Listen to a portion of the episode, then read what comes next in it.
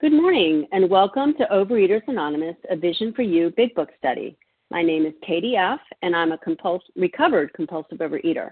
Today is Wednesday, July 21st, 2021. And today we're reading from the Big Book. We're in Chapter 6, Into Action, and we're on page 73, the first paragraph, More Than Most People, reading one paragraph only. Today's readers are, and thank you for your service, for the 12 Steps, Laura K., 12 Traditions, Andrea B., and reading the text are Katie G. and Elana C. The newcomer greeter is Yvette L., and the host of the second hour is Nancy P. The reference numbers for Tuesday, July 20th, 2021, for the 7 a.m. is 17,387. That's 17387. And for the 10 a.m. is 17388. That's 17388. OA Preamble. Overeaters Anonymous is a fellowship of individuals who, through shared experience, strength, and hope, are recovering from compulsive overeating. We welcome everyone who wants to stop eating compulsively. There are no dues or fees for members. We are self-supporting through our own contributions, neither soliciting nor accepting outside donations. OA is not affiliated with any public or private organization, political movement, ideology, or religious doctrine. We take no position on outside issues.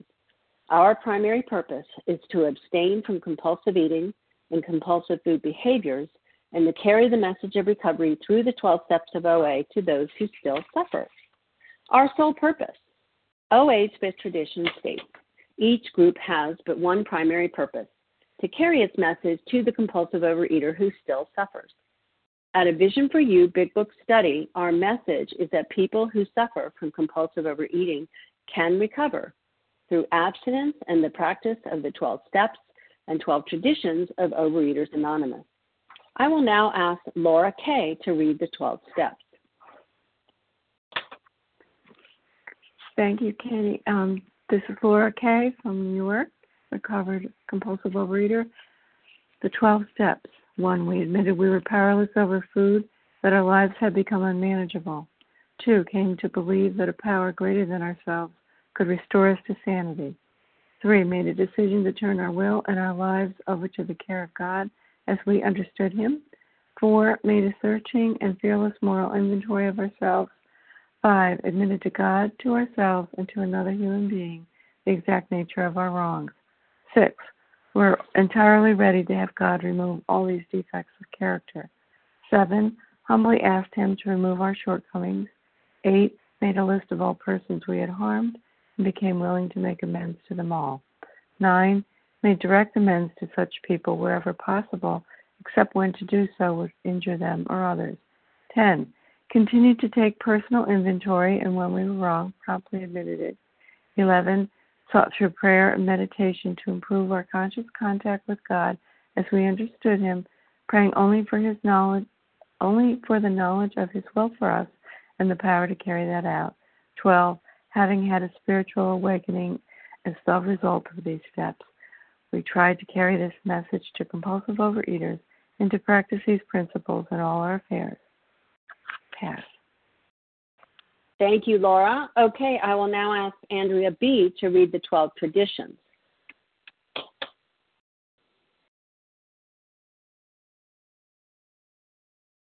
Star 1, Andrea. Good morning. Can I be heard? Yes. Excellent. Thank you so much for your service, Andrea B., gratefully recovered in this program. The 12 traditions. 1, our common welfare should come first. Personal recovery depends upon OA unity. 2, for our group purpose, there is but one ultimate authority, a loving God as He may express Himself in our group conscience. Our leaders are but trusted servants, they do not govern. 3, the only requirement for OA membership is a desire to stop eating compulsively. 4, each group should be autonomous except in matters affecting other groups or OA as a whole. 5, each group has but one primary purpose, to carry its message to the compulsive overeater who still suffers. 6, an OA group ought never endorse, finance, or lend the OA name to any related facility or outside enterprise, lest problems of money, property, and prestige divert us from our primary purpose. 7, every OA group ought to be fully self-supporting, declining outside contributions. 8. Overeaters Anonymous should remain forever non-professional, but our service centers may employ special workers.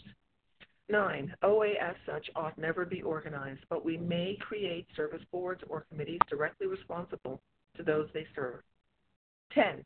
Overeaters Anonymous has no opinion on outside issues. Hence, the OA name ought never be drawn into public controversy. 11. Our public relations policy is based on attraction rather than promotion. We need always maintain personal anonymity at the level of press, radio, films, television, and other public media of communication.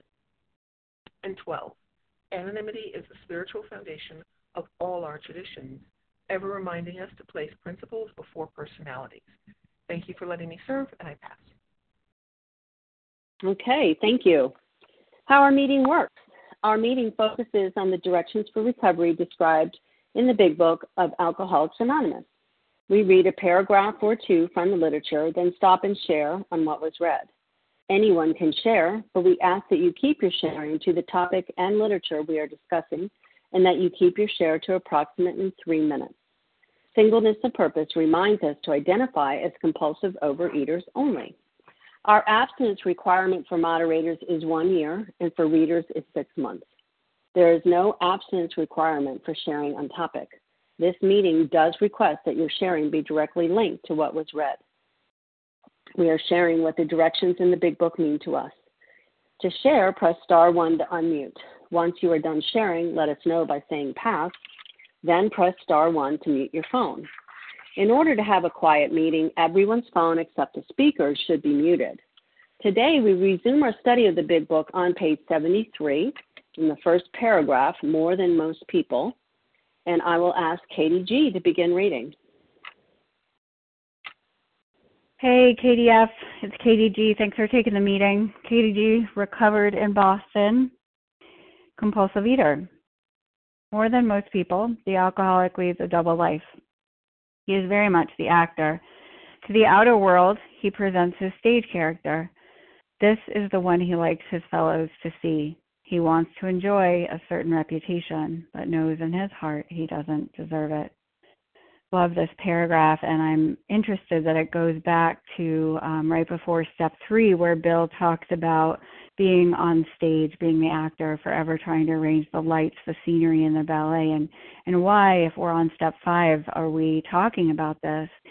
I think it's really vital. What I have learned in the 16 years I've been in OA and the 5.5 years that I've been free from exercise bulimia, I have learned that honesty is the foundation of my life, and my ego wants to destroy that every single day because I want everyone to like me. I remember when I was about to relapse, I was going to this meeting every day, and I wanted to enjoy a certain reputation, and my heart felt heartbroken every time I didn't get to share or be a part of or in the way that I needed to, and I needed to be part of OA, and I needed to be part of this meeting, and I was coming from a place of fear. And as a result, I was lying. You know, it's pretty easy to speak for 3 minutes on these lines. I was lying to my employer about exercise bulimia, and there was that sinking piece of me that knew I didn't deserve it, right? And there's no problem with that, except there's 100% problem with that, because eating was a step up. Because the whole point of these steps, right, is into me I see. It's to have intimacy with who Katie is. It's that I don't have to perform. I don't have to be someone for you guys that I think you need me to be, or my husband or anybody else. I get to go inside, and I get to figure out who I am and then share that with the world. And I don't need to prove myself, and I don't need external accolades. And I think it's really important to remember, like, this program is absolutely about putting my hand in God's, but I need daily accountability because I'm somebody that still wants to be dishonest. Last week, my child got, strep throat. And it came back positive, and I didn't want to tell the babysitter, because if I tell the babysitter, then and praise be to God, that's my first thought, right? but I'm responsible for the actions I take. And you might think, oh, well, that's a small lie. No, no such thing, no such thing, no such thing. I have to be 100% honest 100% of the time. And I'm not speaking from this place of like being so much better than anybody else. I'm telling you, I wanted to lie, and I couldn't. I couldn't. And so each and every day, my job is to ask myself, ask God, how can I be accountable to the people in my life? How can I stay spiritually accountable to all of you? Because if I am not, I will pay the consequences, and eating will be a step up. So I'm just grateful that I get to be one person today, integrated with God and all of you. With that, I pass. Thank you, Katie. Okay, although we value your experience, we ask that you limit your shares to every third day in order that others might share their experience. So who would like to share on this paragraph on page 73 more than most people? Melissa. Janet B., Lynn F., Larry K., Melissa P., Irene B., Janet B., Ann M. Okay. Okay, let me tell you who I got. I think I heard a Melissa B. and Melissa C. Is that true? Are there two Melissas that spoke up? I spoke Melissa C. I don't know if Melissa D. did. Did the other Melissa speak? Okay, I did. Melissa and then P. Melissa who? P. P as in Paul. Okay. Yep. Okay, so we have Melissa P., Janet B., I think it's B., Larry K., Melissa C., Ann M., and I think there were a couple of others that I missed. Please only speak if you already said your name once and tell me. Irene B. Lynn F. Sandy S. Irene B., Lynn F. as in Frank. And Irene, yep. And who was that last one? What was it? Sorry. There was one more. Sandy. Was it Sandy? Sandy S. Oh, Sandy or Cindy? Sandy S. It is Sandy. Okay. Thank you all. Melissa P., Janet B., Larry K., Melissa C., Ann M., Irene B., Lynn F., and Sandy S., I think. Okay, go ahead, please, Melissa P. as in Paul. Hey, thank you. Good morning, everyone. My name is Melissa P. I'm from Buffalo. I haven't been on the meeting in a few days, which is strike one. I haven't been feeling very good. And I was listening to something last night, and I was muted. And, of course, it's everybody's fault that I'm sick in my house, right? And the self-pity was like, the parade was getting ready to play outside. And I snapped at my husband. And the first thing that I thought about was, oh, my gosh, am I unmuted? Because I could never want all of my fellows to hear the way that I just spoke to my husband in the kitchen, who was trying to help me, right? And, of course, I open up the book today and I get back on the meeting and I'm doing my stuff and I'm like, oh, of course this is the reading today, right? Because, who am I when I'm not on the line sharing for 3 minutes? Who am I when I don't have my name badge on and I'm at work and I'm like, Miss Social Worker, going to save the world? Really? Who am I when somebody cuts me off in traffic? Who am I when someone steps on my foot? Who am I when my little boy doesn't follow my script and acts a fool in the middle of Walmart? Who am I when I'm sick? Right? This is the work that is taking place inside my heart every day. It's easy to show up on this line for 3 minutes and, say something that makes people want to outreach and call, right? But guess what? For me, that's not what it's about. And who I am when I close my eyes at night and I'm looking over these questions from the book. Was I loving and kind today? Do I owe an apology today? What could I have done better, right? What are the other ways that I need to be showing up?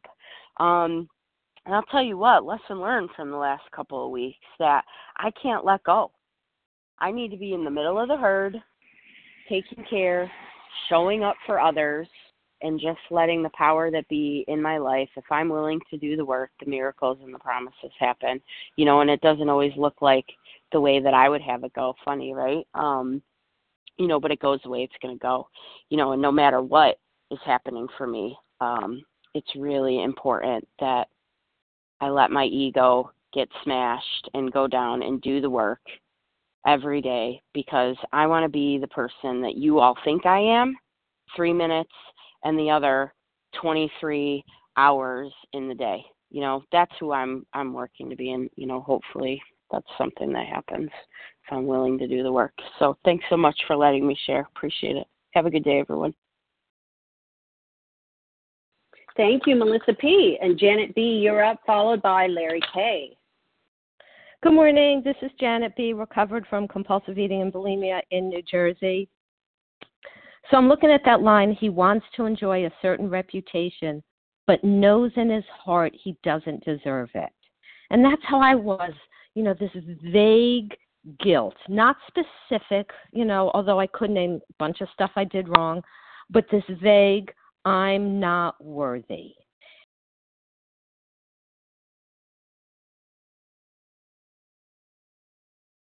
Look, we can't hear you, Janet. We lost you at I'm not worthy. Did you hear? Oh, can you hear me now? We lost you at I'm not worthy. Okay. So I was thinking, I'm not worthy. So that vague sense of guilt. And that really got in the way of step two. And if I go back to the ABCs on page 60, where it says, in order to proceed, I have to believe that God could and would if he were sought. Well, it's easy to believe that God could, right? I look at all of you and everyone's recovered. So it's like, okay, clearly God could. And it's like, okay, could he do it for me? Well, yeah, obviously he could. He's God. But would he? And so often I find that people say he could, but he won't for me, because there's this sense of I'm not worthy. But luckily, thank God, our program tells us that worthiness is not a requirement, right? If I break my leg and go to the doctor for a cast, he doesn't say, you know, are you worthy? Have you robbed? Have you lied to people? Have you been a nasty person? No, he sets my leg.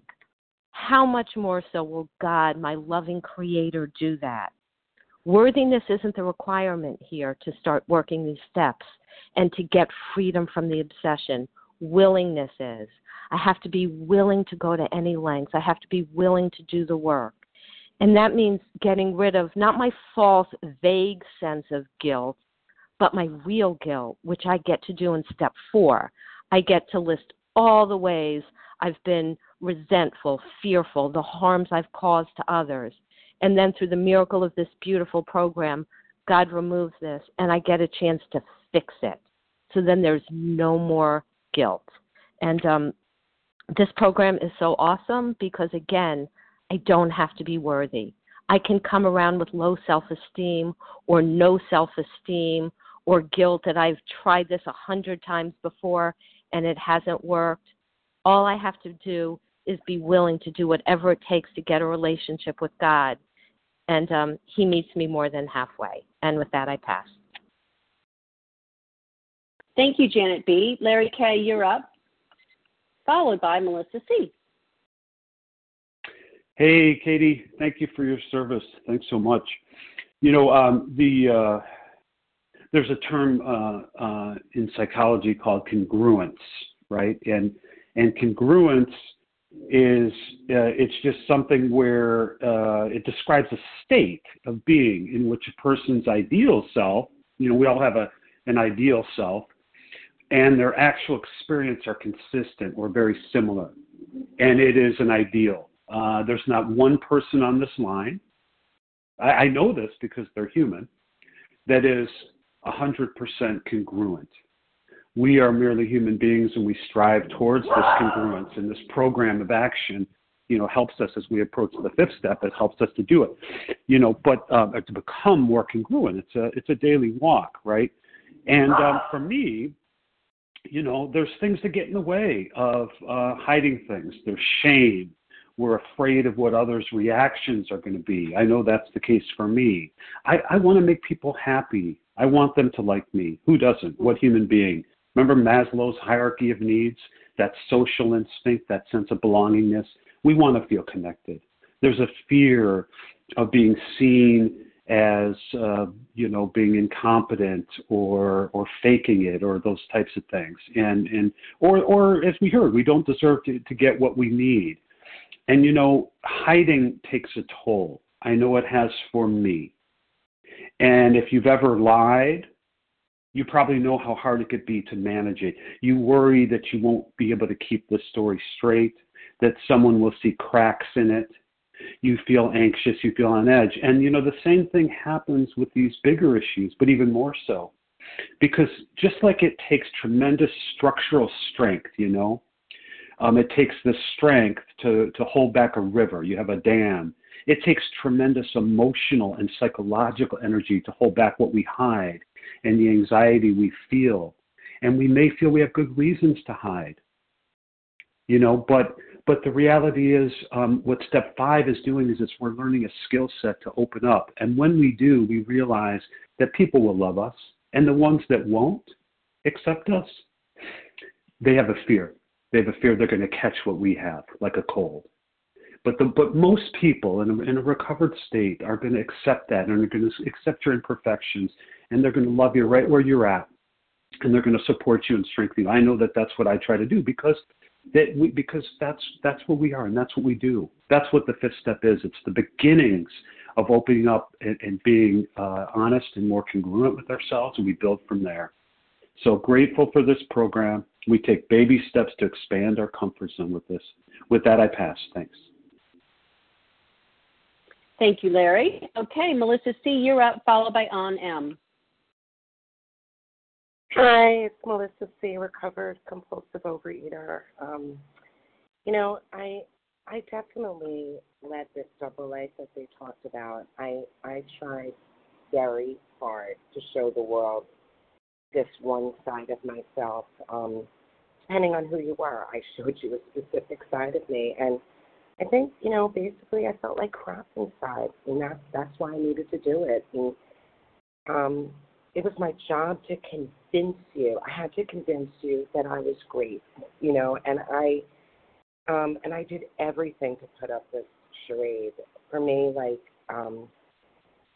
what I've come to see is I was the president of the Melissa C. public relations firm. That's what I did. And my inventory showed me, okay, my business has some really big flaws here, and I better get real about the stock and trade and stop being the president of this PR firm. Try to sell me to you. I didn't want you to see my flaws and my dings and the way, I see that I did this, I put on lipstick, I slapped on a smile, and I was performed. I had to be, I was the Girl Scout leader for my kids. Not for my kid, by the way, but for her friends' parents, because I wanted them to see an image of me. I had to be, I was on the Educational Leadership Team at work, not for my students. Nope. So that my colleagues would see a perfect professional, right? I had to put on all these elaborate birthday parties. That was another thing I did, and it wasn't for my kids. My kids hate big parties. They like small, quiet things. But I put on shows, because I liked a reputation. And then I would act like a lunatic for my family. I would give them the worst of me. I would scream and cry and throw tantrums, and then lock myself in the room and eat. And I had some other really awful secrets about myself. And my 5th step, I finally had a space to let it out. And what I see is when you want to enjoy a reputation but you don't deserve it, it's got a name. It's called guilt, right? I had guilt. And what my 5th step began to show me was that my guilt had a purpose. Some of it... really was God molding my ideals. It was God's whisper that you're doing something wrong and it's time to change. And I say it was like my spirit cry, it was telling me that it was time to change. And it started with an honest exchange with my sponsor. I'm just going to finish up. I told her some of the things and were eating me up. I got real with myself and with her. Some of the guilt was unnecessary, and speaking it out loud removed it, and others required amending. And we've got the rest of the steps for that stuff. So thanks. With that, I'll pass. Thank you, Melissa C. Okay, Ann M., you're up, followed by Irene B. Hi, Katie. It's Ann M. here. Can you hear me okay? Yes, great. Brilliant. Thanks, Katie. Thanks for taking the meeting. It's Ann M. here, recovered compulsive overeater from Ireland. And yeah, what a great paragraph and what a great meeting. And I can so identify with this. You know, it's the part of step 5. You know, and talk. You know, the double life, and and the principle behind step 5 is integrity. You know, consistency of character, and this is all about my self will, all my self will versus God's will, which there is none of God's will in here. You know, and I can totally identify with this double life, and I suppose it was all the living through other people. You know, just shown a face, all the covers and masks and layers and fronts, and, just put into the outside world what I thought they wanted to know or they wanted to see in me or how they wanted me to be. And I lived that double life, all my life, really. Definitely the perfect actor, the actor who had that double life. And, it wasn't until I was in program a while that I realized and really, got the insights into what this has to do with compulsive overeating. And, when I really understood the program, that this was all the stuff that was keeping me blocked off from my higher power. I was just living as a shell. I was not living as a person, and certainly not as a spiritual person. I had no sense of self and no sense of where my higher power was. I didn't realize it was all an inside job, inside myself. And I just love where it goes on, that reputation and knows in his heart. And at some level, I knew in my heart, I was living this double life, but I didn't know it anything to do with, being blocked off and disconnected from a higher power and just living from a very superficial part. And it wasn't until I took the plunge, took into to going through these steps and really understood, my part and my place, and just being, I suppose it's the part where we call it uncover, discover and to recover, and finding my way through all of this stuff and all the stuff that had been blocking me off. It is that spiritual malady. I was a million miles away from my heart and obviously away from my higher power. And it wasn't until I just got a handle and understood what the step work was all about that I had this spiritual awakening, and it was magic and still remains to be. And it is a miracle. I'm so, so grateful for it. I'll leave it at that. And thanks again, Katie, for taking the meeting. With that, I pass. Thank you. And Irene B., you're up, followed by Lynn F. Good morning. Thank you for your service. I'm Irene B., bulimic in Louisiana, leading a double life. There's different ways of leading a double life, and here we're just talking about the insidious double life, not literally a double life as in establishing residence in another state and pretending things. Anyways, but I find it very difficult to own up to the fact that I believe I need a double life because I want to say that I work the program like my hair is on fire, but in my opinion, I'm not very diligent about my quiet times. It's like I don't have the discipline to do things exactly as the book says, and I feel like that makes me a fraud. But I do have, and here goes the justification, the rationalization. You know, I do have a connection with my higher power. I give him all the credit for whatever recovery I have. And I just feel like a fraud because I'm not doing absolutely everything I could to get my recovery, but I'm doing everything I can given where I am. So I give myself grace. I justify myself because if I don't, the buildup of human emotion is unbearable. I feel like a bad, bad girl, you know, and I don't want to feel that way. I want to give myself grace. But at the same time, I wish I had it in me to do absolutely everything 100% of the time to maintain my connection to my higher power. And throughout the day, I think that has improved a lot in that I think about my higher power and I see him everywhere. Not all the time, but a lot of the time. And for that, I'm so grateful that he's so gracious that I attempt to get close to him and he runs to me, but I'm not doing enough. I'm just not doing enough. And I just struggle with this. And, you know, the double life. Yeah. Time, please. Okay. Thank you so much. I pass. Thank you. Okay. So Lynn F. is not available. So Sandy S., I believe it was, if you could share, and then we'll open it up for more shares on page 73, the first paragraph, more than most people. Hi, this is Sandy S. from Asheville, North Carolina. Currently, Florida. Can you hear me? I don't know if you can hear me. Yes, we can hear you fine. Thank you.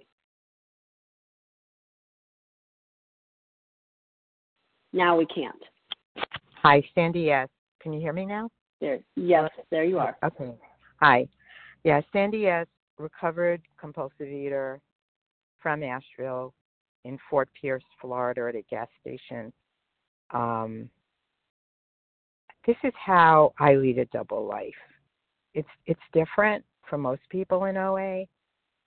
Like, for some reason, I've always exposed everything wrong with me to everybody so inappropriately because I think like someone out there is going to save me, someone who has what I want. And basically, you know, the person having what I want is themselves. Like I've never wanted to be me.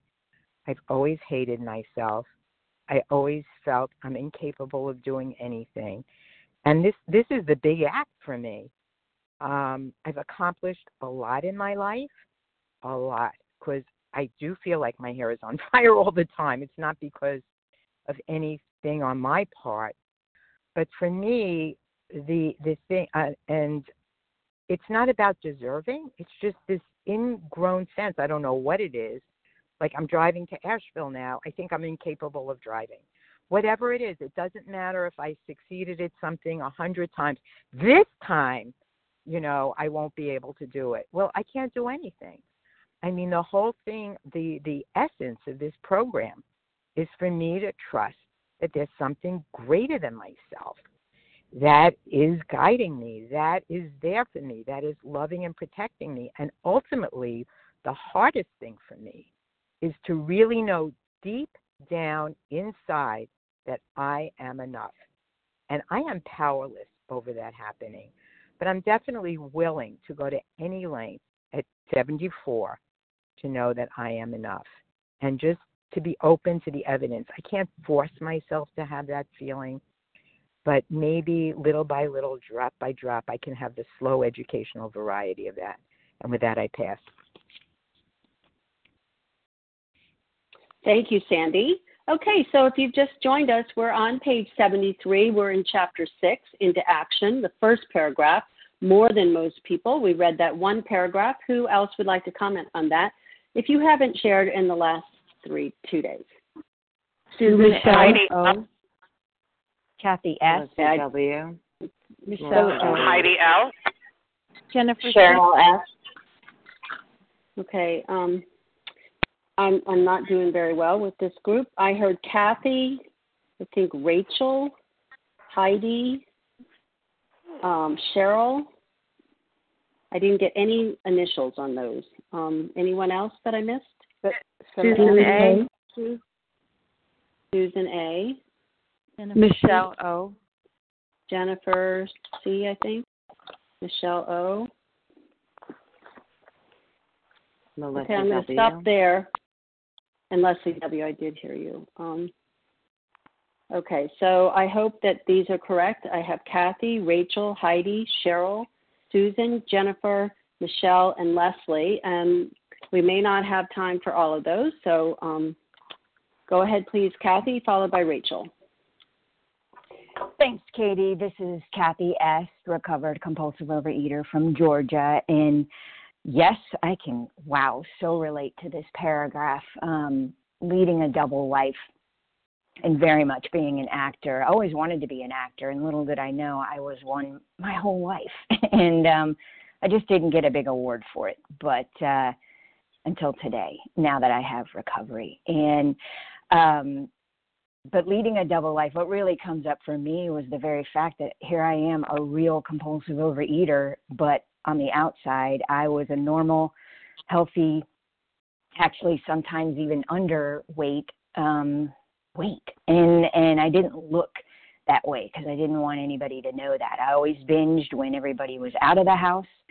Nobody knew that. They just saw the evidence. And I did things like I always, and I struggled with decisions. I always tried to buy gifts that looked so extravagant, but I wanted to just spend very little. I was just so selfish. I never believed that I had enough and that I was enough. And so I just always tried to look the part, and just, I knew that I wasn't authentic, and it was so frustrating, and it just made me want to eat.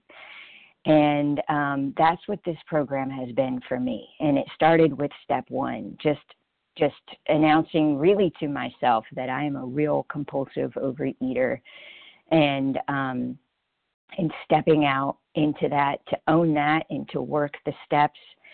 And, you know, today, after having a spiritual experience, it happens every day. I do things like, you know, rather than try to get away with things, like I had a loaner car this week, and I filled it with the most expensive gas because that's what it takes. And I didn't try to cheat my way. I just did it. I'm acting with honesty and just putting the mask down. And whether or not somebody sees it, it doesn't matter because it matters to me. I have to practice this way of honesty. And it's just when I buy a gift, I buy something, I pray about it, and I buy something from the heart, and I don't pay attention to the cost. And it's just, I don't know, it's a whole new way of living. And who would have thought that really living in my authentic truth has made me more attractive. I have so many friends today in this program, and it all comes from just being, not wearing masks and just being myself. And I just thank you all for allowing me the safety to be me. And I'm enjoying it. I'm learning. I accept myself today, fear and all. So thank you for letting me share. I pass. Thank you, Kathy. Okay, Rachel, maybe Kay, you're up, followed by Heidi.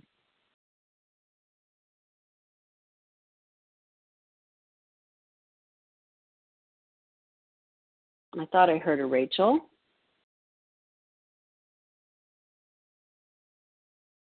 Okay, let's go on to Heidi, followed by Cheryl. Hi there, this is Heidi L. calling from Toronto, and I am grateful to all of you and my dad passed away last week. And if I was feeling my feelings, I think I would be feeling sad. I am trying to feel my feelings.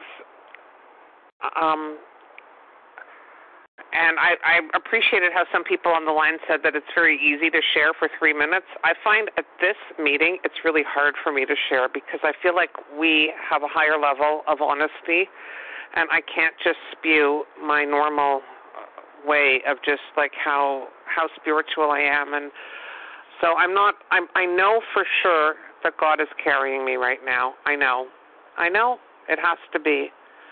I am feeling a little bit hopeless. I'm feeling extremely lonely.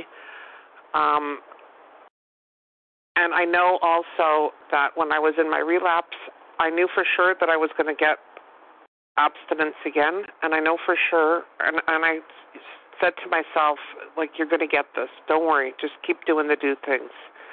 So I need to start doing the do things to get out of my loneliness. I need to start just doing a few more actions, and not a human doing. I just need to be, and I need to pray and have some gratitude. And this feeling of loneliness and self-pity will pass. And I needed to share this morning, and I've been here the past few days.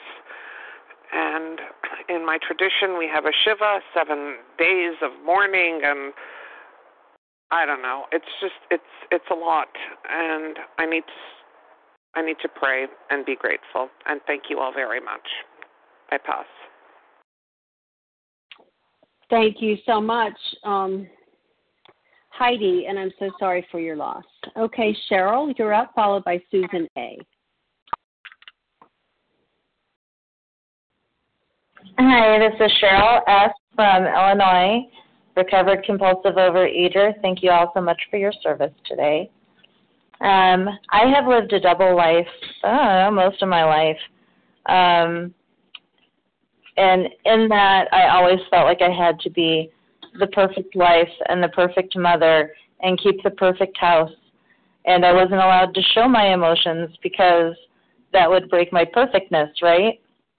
And since working the program, I learned that I have to feel my emotions because my emotions drive all the things, and I have to release those, and I have to release those to my higher power. And I have to be able to feel those emotions and let them go, because otherwise I just sit there in that twist of my mind that keeps me in addiction. So it's important to release those. And I've learned that I don't care if people think I'm perfect, because the only person that I need to worry about is my higher power. So with that, I will pass. Have a great day. Bless you. Thank you so much, Cheryl. And Susan A., you're up, followed by Jennifer. Hi, this is Susan A. I'm a recovered compulsive overeater from Pennsylvania. Can you hear me? Yes. Can you hear? Okay, thank you. And this paragraph really jumped out at me as really representing my life. I grew up in a family where appearances were everything, and we lived in the right house. My dad went to the right college. He had the right profession. We looked good. And so I and then inside the home was chaos and untreated addiction. But God put a couple women in my life that demonstrated the opposite. They lived their outsides reflected their inside self, and that's what I wanted. An example of that was my friend Jan, who was one of these women.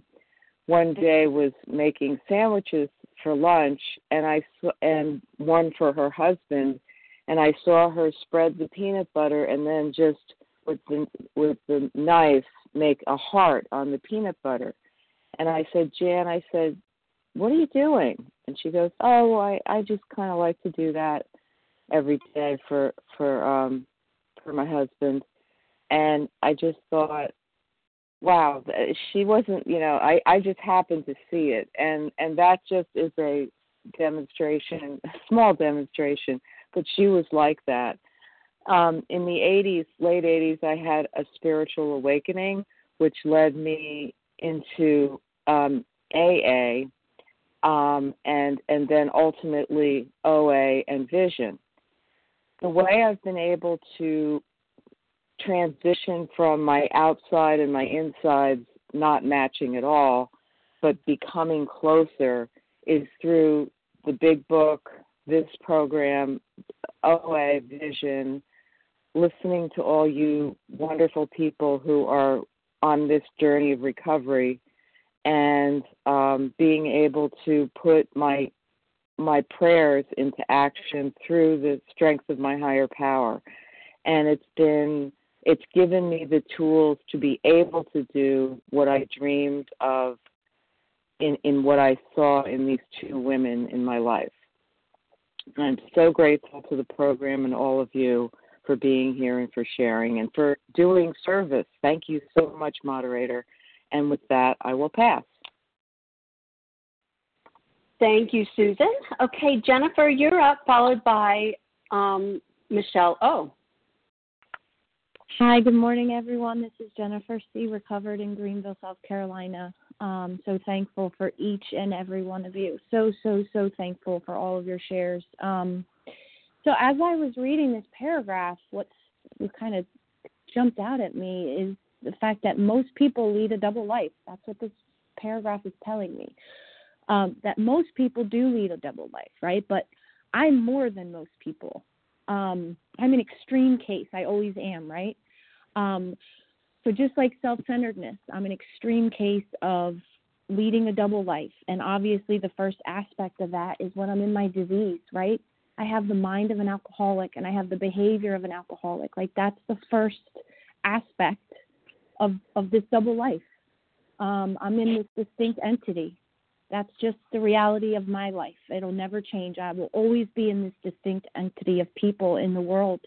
And that was a significant part of me taking step one with all my heart. Like, I will never not be in this distinct entity. My behavior when I'm in the throes of my addiction with the food and with the hangovers, like, no wonder I have to lead a double life, right? What I do to get my next hit, no wonder. But it's not, it's beyond the food. It's the self-will. It's the self-reliance, right? It's the way I lived my entire life. It was who I was at the core. I was the actor pretending to be the director. But what page 63 tells me is that as a result of this work, I'm actually becoming reborn. And that's a pretty big deal today, like the concept of just being a completely new person. And I can trust that over time, as I do this work day in and day out, with all my heart, like as I take each step with all of my heart and I meditate on the words and I give my whole self to this process, like I can trust my reputation to God. I can turn that over with the rest of it, and I can trust that God will restore my reputation. So I'm so thankful for all of you this morning, and I hope you have a wonderful day. Thanks for letting me share. Thank you so much, Jennifer. C, I believe you said. Michelle O., you're up, followed by Leslie W. Good morning, everyone. This is Michelle O. I am compulsive overeater and bulimic in Detroit, Michigan. And thank you so much for being here for me this morning. I'm trying so desperately to wake my mind up. I'm so good at this double life that I really do convince myself. I just want to share something that happened because I'm afraid if I don't tell you that I'll keep this live. But last night I got home, I began to eat, to binge, and I started to cook some food, and I decided I needed more. I went out shopping and tried to buy various things, and I got home, and there was almost a fire in my kitchen. My kitchen was full of smoke, and I just cleaned it up. I threw out the pot. I cleaned it up, and, you know, I went to bed, you know, actually, no, before that I continued my binge, and then I went to bed, and I got so scared, like, how did I pull that off and, and, and basically just clean up after this as though nothing had happened. I didn't tell anyone. I didn't realize. It didn't shock me.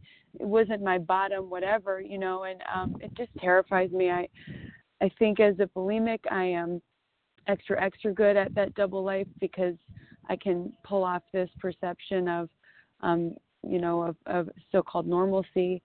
I know I've heard others share. I know that even before I was in the food, I was obsessed with what other people thought of me. Some of my earliest memories of sadness are disappointing other people.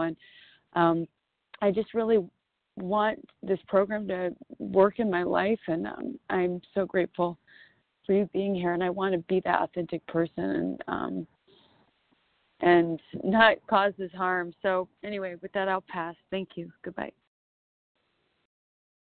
Thank you, Michelle. That was Michelle, right? I believe so. Yes. Okay, Leslie W., you're up.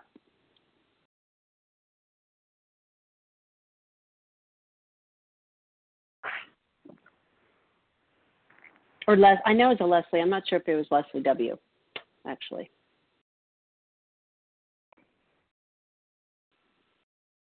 I think it was Melissa W. Okay, it was Melissa W. I got my M's mixed up. Okay, go ahead, Melissa. Sorry about that.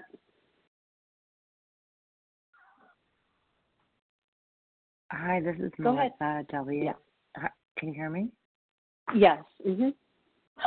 Hi, this is Melissa W. Recovered in New York. Just walking away from my dog. Yeah, like others have said, I really relate to this paragraph and to everything everyone has said this morning. I had a sponsor in another program say to me, you know, the language was, you know, what you think of me is what I think of me. And she asked me actually when I came in, she said, what do you like to eat for lunch? I couldn't answer the question. And I realized it was sort of like what everyone else ordered is what I ordered, to the extent that it was within whatever I was eating that day. Because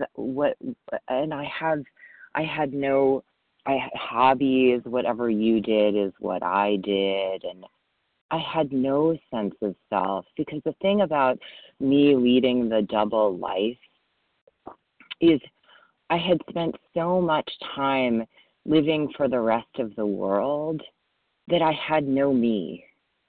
There was just no me anymore. And I had been doing it for as long as I could remember.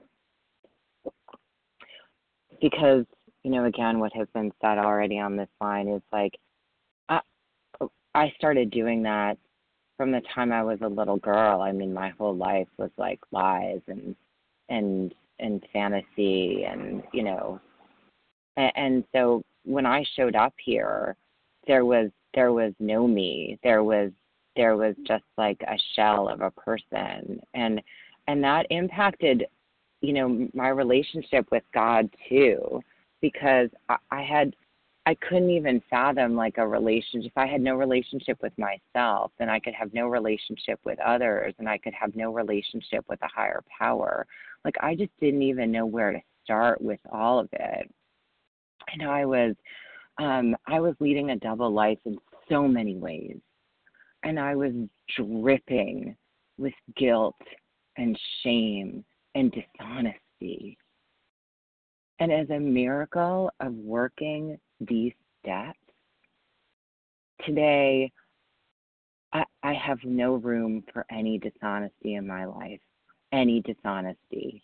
And what that looks like today is that I texted my sponsor before I got on this line, and I said, just so you know, it was a variation of this language, my carrots were a little off yesterday. My carrots were a little messy.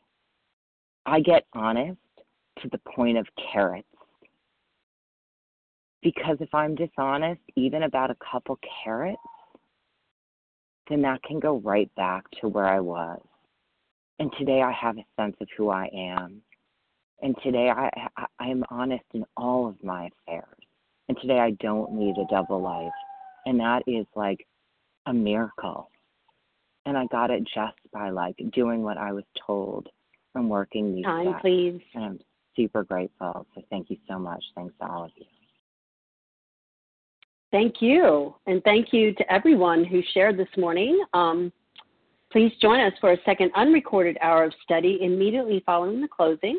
And the share ID for today, Wednesday, July 21st, 7 a.m. meeting is 17,396. That's 17396. And we will now close with the reading from the Big Book on page 164, followed by the Serenity Prayer. Will Elena C. please read A Vision for You? Our book is meant to be suggested only.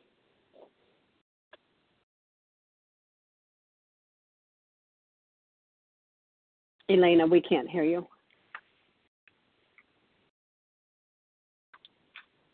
Can you hear me now? We can. Good morning. Our book is meant to be suggestive only. We realize we know only a little. God will constantly disclose more to you and to us. Ask Him in your morning meditation what you can do each day for the man who is still sick. The answers will come if your own house is in order. But obviously, you cannot transmit something you haven't got. See to it that your relationship with Him is right, and great events will come to pass for you and countless others. This is the great fact for us. Abandon yourself to God as you understand God. Admit your faults to Him and to your fellows. Clear away the wreckage of your past. Give freely of what you find and join us. We shall be with you in the fellowship of the Spirit, and you will surely meet some of us as you trudge the road of happy destiny. May God bless you and keep you until then.